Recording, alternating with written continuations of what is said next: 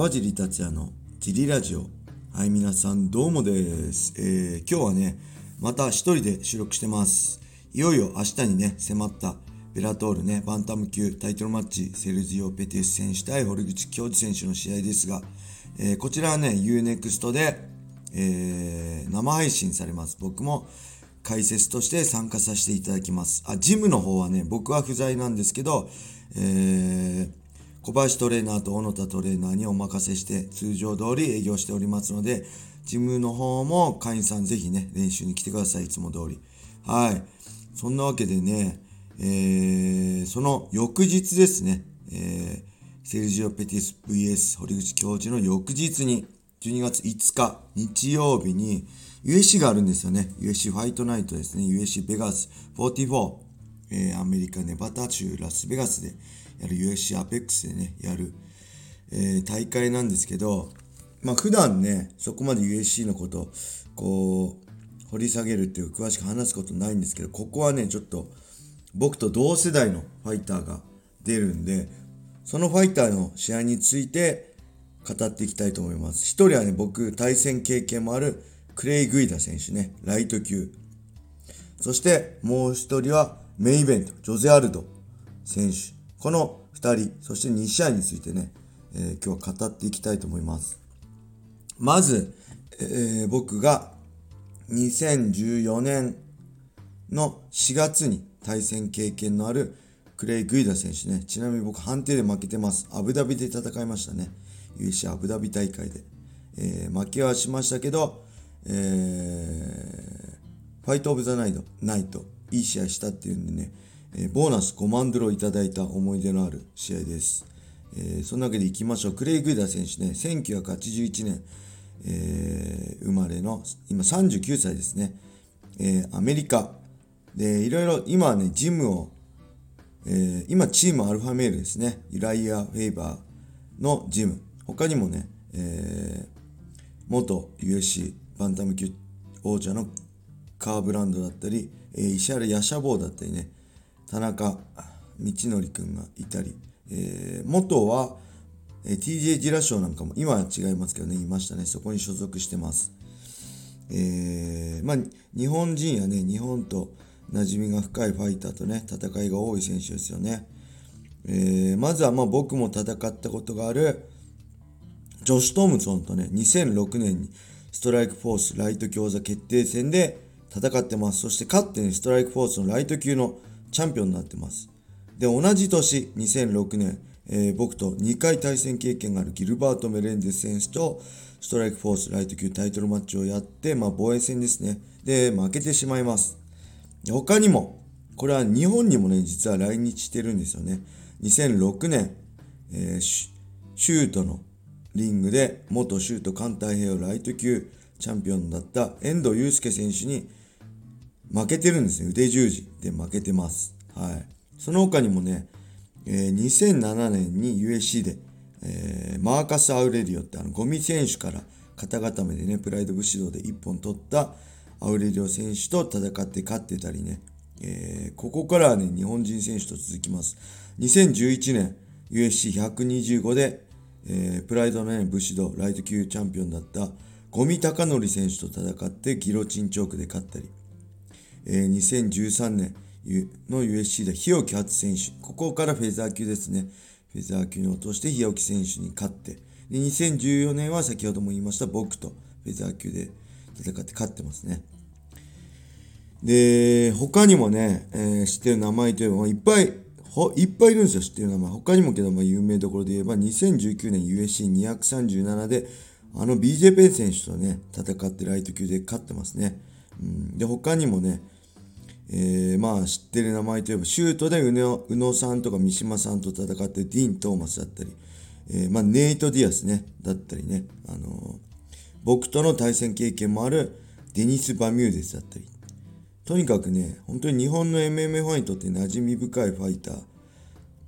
と戦ってる、まあ人気のある選手ですね。ファイトスタイルもね、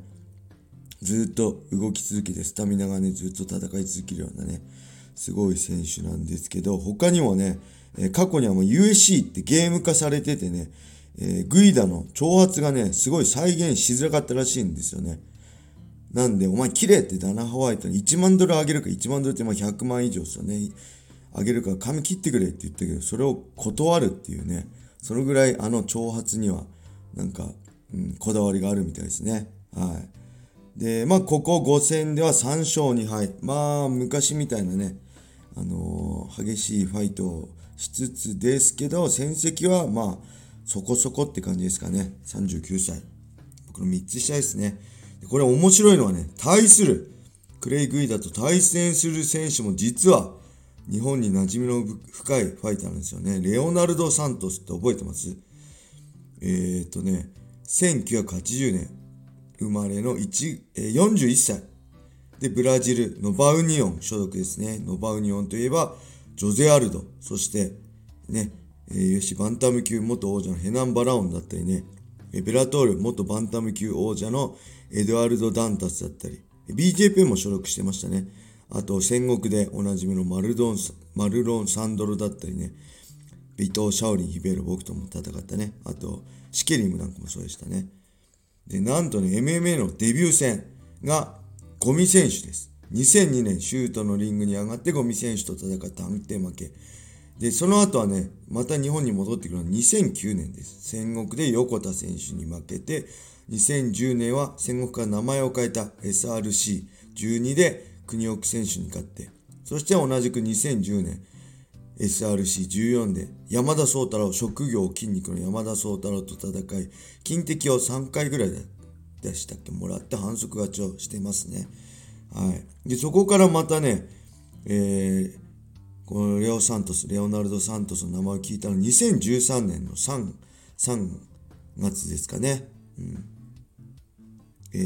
ーと、TUF、TF っていうブラジ、あの、USC の選手を発掘するトーナメントですね。あの、The Ultimate Fighter っていうね、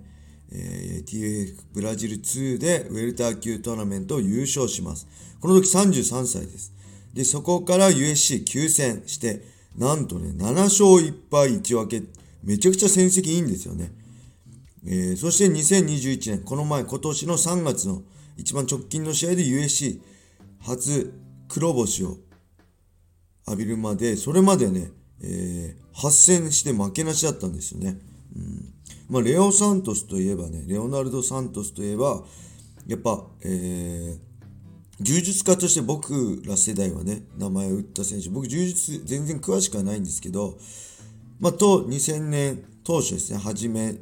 最初世代で、まあ、柔術でね、シャオリンとか、マーショー・フェイトーザ、レオナルド・ビエイラと共に、えー、四天王と呼ばれてましたね。霊米級四天王。で、そういう中で柔術のすごい選手がね、MMA でシュートでデビューするって話題になって、うん、そこからゴミ選手に負けて、で、音沙汰なし。で、7年後、戦国に呼ばれて参戦して、またそこからね、ちょっと音沙汰なしっていうか、まあ、戦い続けてたんですけど、僕らには情報があんまり入ってこないで、3年後の TUF ブラジルで優勝して、そこから USC で休戦してね、7勝1敗1分けっていう、もうほんとまだ戦ってたのかっていう選手でもあるし、しかもね、ここ、ね、USC 戦績がいいんですよね。あの修羅の国で7勝1敗1分けって相当すごいですよね。しかも41歳で、もう本当に息の長いファイターでね、まあ2人より、2人ともね、まあ、自分より年下ではあるんですけど、まあ、日本にね、馴染みの深いファイターであり、まあ、ずっと戦い続けてる。しかも一番ね、きつい舞台、USC っていう修羅の国でずっと戦い続けてる。そんな2人のね、戦いをぜひね、見てほしいなと思います。はい。あ、これすごいまた長くなっちゃいますね。すいません。それではね、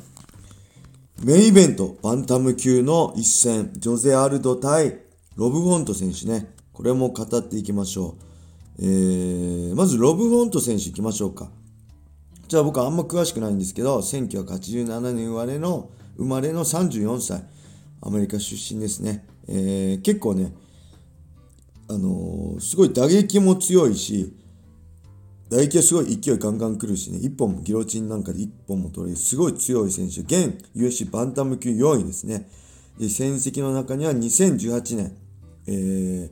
堀口選手とやる戦う明日ね、セルジオ・ペティス選手に勝ってたり、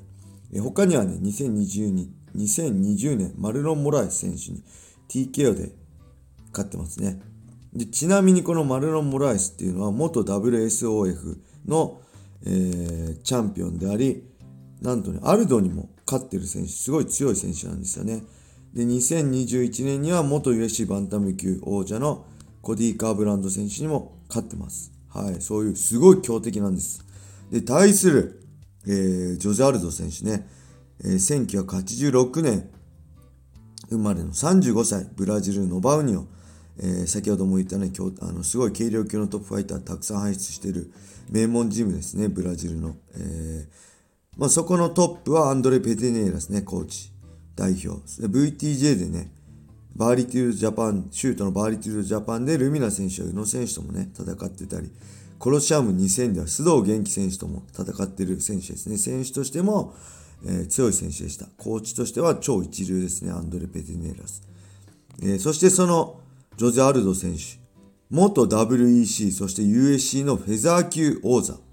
王者、えー、そして合わせてね、9度防衛してます。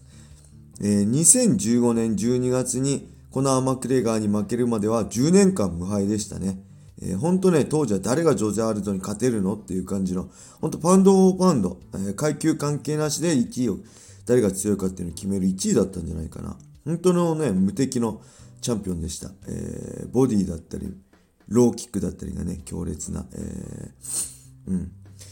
あのー、あれですね、あの、トップファイターとね、ずっと戦ってきててね、えー、まあ、当時、僕が USC に参戦した時は、もう自分の目標でね、こいつを倒さないとっていうね、選手でした。は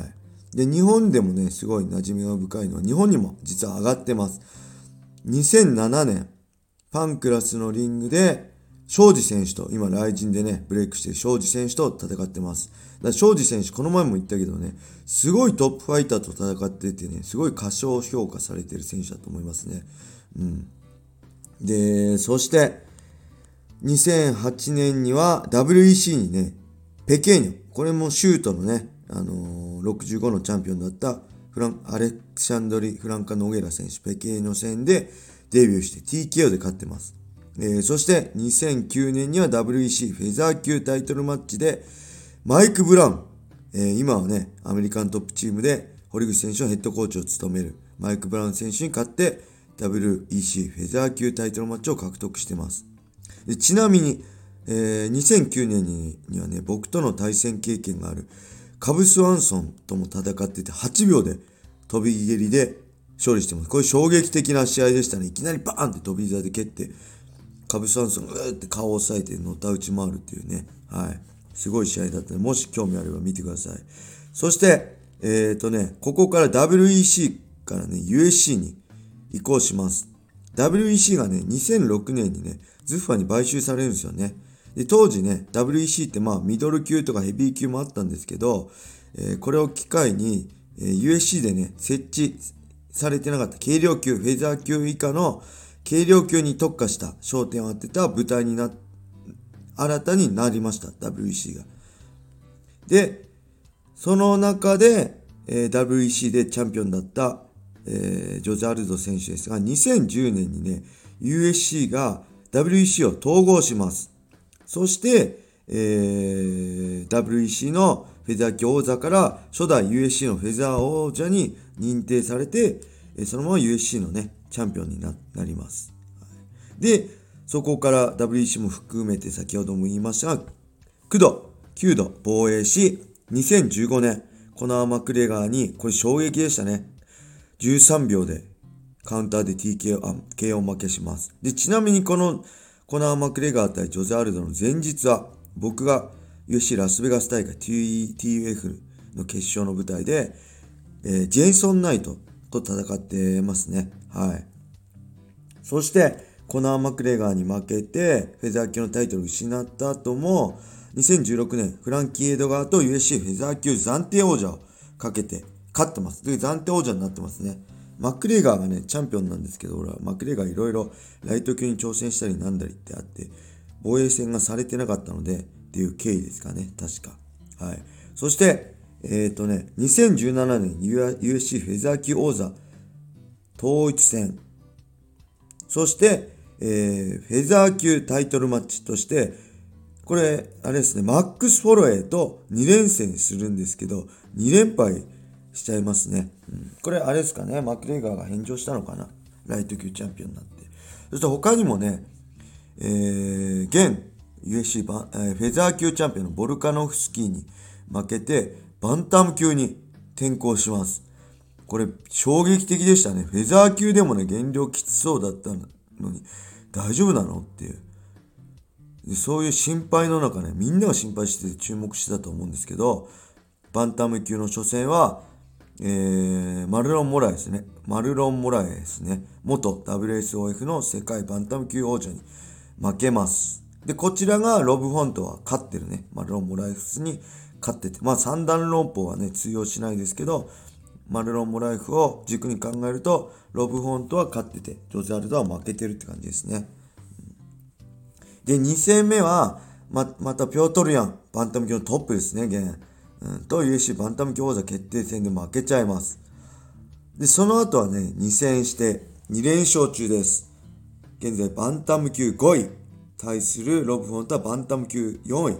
トップどころの対決ですね。ここで勝てばまたタイトルマッチが近づくのかな。うん、まあ、正直ね、ピークを過ぎた感のあるアドル選手で、まあ、昔のようなね、こう、完全無欠の強さはないですけど、まあ、そんな中、バンタム級に落としてまでね、戦い続けるファイターとして、まあ、ほんと過去のね、実績とか栄光なんか気にせずね、もう今を生きてるなって感じでね、すごい、あのー、応援したいと思います。めちゃくちゃ気になってますね、このアルド選手のね、戦いに。うん。そんな感じです。えー、まあ、USC、ベガス、44、えー、ね、クレイ・グイダ VS レオナルド・サントス。で、名誉インイベントはジョゼ・アルド対 VS ロブ・フォント選手ね。他にもね、いいカードいっぱいあるんで、えー、これを見れるのはね、USC ファイトパスなんですよね。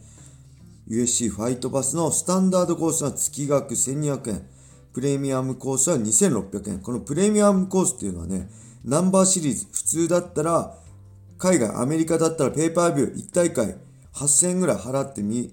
見るしかない大会を2600円あれば、そういうナンバー大会、ペーパービュー大会を見れちゃいますってお得な、日本にとってすごいお得な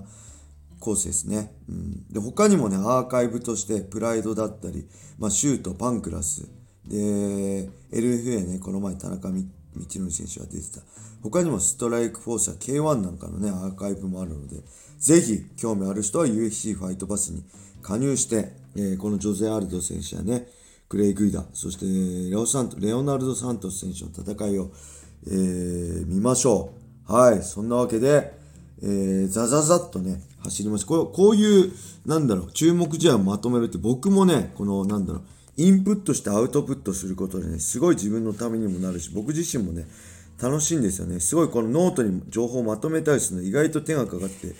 これ一つのラジオで1時間以上かかって大変なんですけど、それでもね、ちょっと楽しんで今後も、まあ、注目の試合を、まあ、やってきた、やっていきたいと思うんで、何か、えー、これお願いしますっていうのがあれば、えー、レターといただければ嬉しいです。はい。それでは今日はこんな感じで終わりにしたいと思います。皆様良い一日を。またね